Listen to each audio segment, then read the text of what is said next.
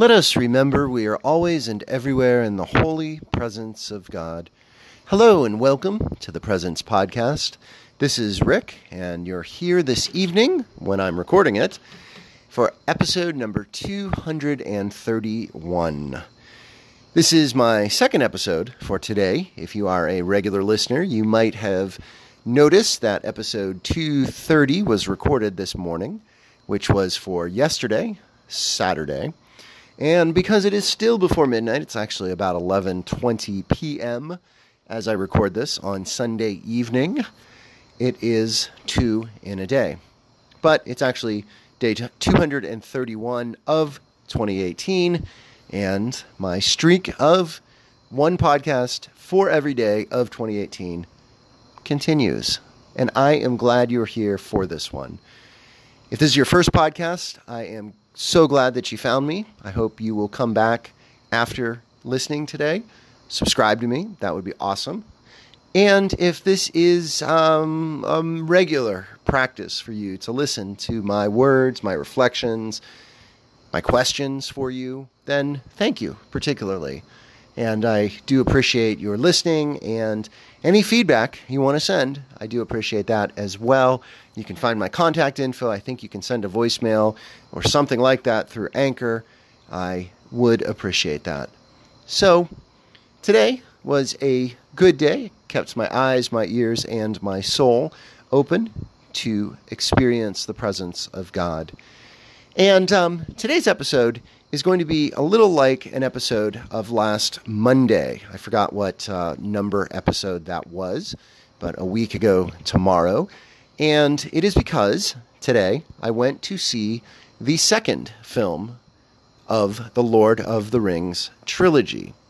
Now, last week, last Monday, I went in the theaters with my son, my 17 year old son, to see the first movie, Fellowship of the Ring. And today was the second film, The Two Towers. Now, I got to say this that um, my son is a big Lord of the Rings fan. He has seen all of these movies, he has read the books.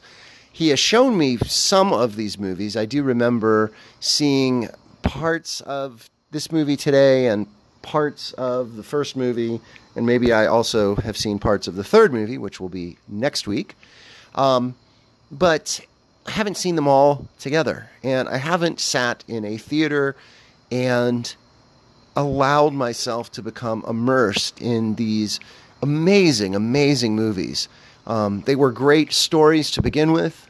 Tolkien, in the trilogy that, that he wrote, and, and additional books surrounding Middle Earth and the Hobbits and um, the Ring stories, and um, and they were just they've just been captured as movies that are so engaging with the sound and the images and the characters and the acting. And you know it's funny because when we saw that they were going to be um, doing this series um, at our theater our favorite local theater um, i agreed to it. My son said hey will you, you take me to go see them and you know he wanted to see them but i think more than anything else he wanted to see them with me. And and that really means a tremendous amount to me as as a parent of two teenagers, him being the oldest, senior in high school now, and um, that he wants to do that and talk about it and discuss it and and just enjoy it with me, and and I am just so very grateful for that. So I agreed, and I have to be honest, I am surprised at how much I have enjoyed this.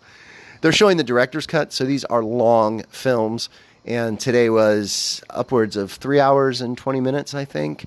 And um, now my bladder and my stomach don't allow me to stay in a film that long consecutively. So I think I did leave once or twice, but he has seen the film, so I'm able to say, "Hey, is this a good time to leave? Am I going to miss something?" So, um, so that's actually kind of an added bonus to uh, to what we're doing.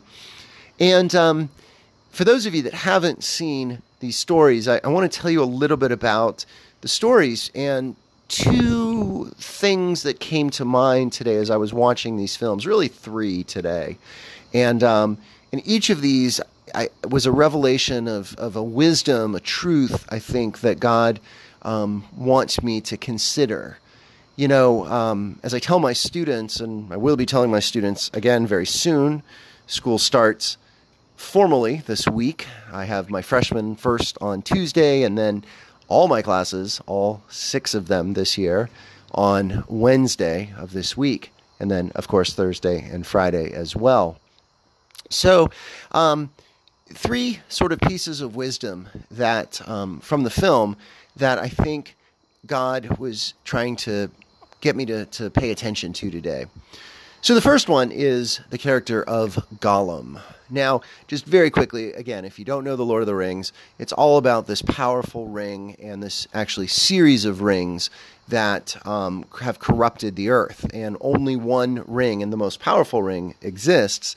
And the main character, who is a hobbit, a little person, um, named um, Frodo, he and his friend Sam, uh, Frodo has the ring, and he and his friend also a hobbit, Sam, um, have to complete the task of taking this ring and throwing it into this um, hellscape, this lava pit where it was forged and where the evil behind the ring resides.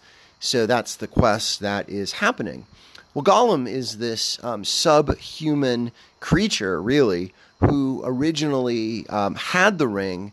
And if you've ever read The Hobbit, it's Bilbo, who is Frodo's, I think it's uncle, um, he stole the ring from Gollum, and um, Gollum has been seeking the ring ever since. And he calls the ring my precious, and he sounds like that. And it's a truly remarkable performance. It's uh, Gollum is a um, CGI uh, computer generated character, and um, the the actor who um, did the, the the work that was turned into the character is just absolutely incredible. Andy Serkis. I hope he wins an Academy Award someday because he deserves it. And Gollum is um, just amazing.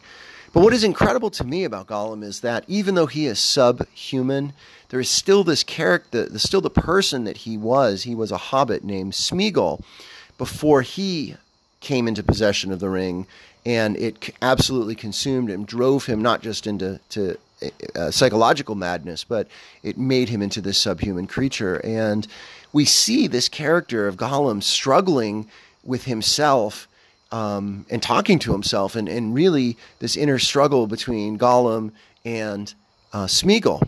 And it's interesting because Frodo, um, who is, is Gollum is showing Frodo and Sam the way, um, he is um, he sees the goodness in Gollum, and he doesn't even call him Gollum, he calls him Smeagol. And this allows um, Smeagol, for at least a time, to dispel this Gollum um, uh, f- uh, person or personality or um, sort of part of him. Um, and unfortunately, though, um, Frodo gets kind of put into a trap himself, and he has to entrap Gollum to save his life, Smeagol's life. And um, at this, Gollum returns because Smeagol has um, been betrayed. And um, the movie actually ends with Gollum um, leading Sam and Frodo to um, this dangerous, d- difficult place and wondering if um, he, talking to himself, saying that he's going to, you know, intentionally uh, trick them and bring them to harm. So that's where the second film um, ends, kind of a little bit of a cliffhanger before the third film begins, uh, which I will start, wa- which I will watch most likely next Sunday. So, um, anyway, I just think it's fascinating that again, I, I, talked in the last time when I talked about fellowship about the ring and what consumes us and and what is the idol, the powerful idol that um, that is shiny that we call precious. And I suggested to myself, it's probably this smartphone that I'm talking into. But today in this film, we, we don't see the, the ring. We do see the ring, but we see the effects of that, the effects of the possession by the ring and the darkness and the idol that the ring represents. So I just think it was really, really fascinating. And, and Gollum is, is just a, a very um, intense character who represents, I think, us in, in various ways. So I'm only going to actually talk about the, the second piece of wisdom. I said three, but I'm, I'm going to um, jump to conclusion here. And um, there is a speech that um, uh, Sam actually gives um, as the movie is getting ready to conclude, and it's a speech about stories. And Um, it's a it's a lovely, lovely thing, and I'm actually thinking I'm going to show it to my students as we talk about story in my class. And Sam basically says to Frodo as they're as they're setting off, they they've kind of reached a point where um, some of the um, difficulty has passed, but they're going to be moving into a whole nother sort of phase of their uh, quest, of their journey. And um, Frodo is is feeling kind of down and, and needs a little um, pep talk, I guess, and, and that's what Sam gives him. And and what Sam essentially says, he, sa- he says, you know, those those great stories of old um, that they, they told the stories of heroes and and um, you know heroines. And he says I never thought that that I might someday be in one of those stories. And um, he says you know it is he says why those stories were important for him to hear. When he heard the stories he, he didn't know why he why it was important for him to hear those when he was a boy and and you know growing up. And he says that the reason it was important was because now that he is in one of these stories, he has hope because those stories gave him hope. And now he needs that hope. And this certainly touches Frodo and Gollum, I think, is also listening in that scene as well. Um, Smeagol, Gollum.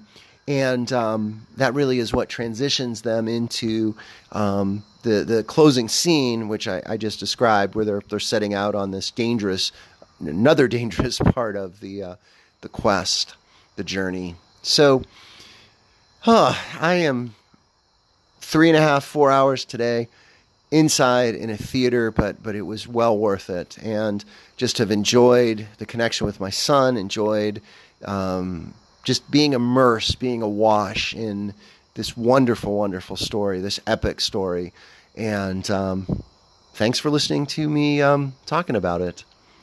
So, um, in conclusion, a few questions here. So, again, Lord of the Rings, is this something that resonates with you?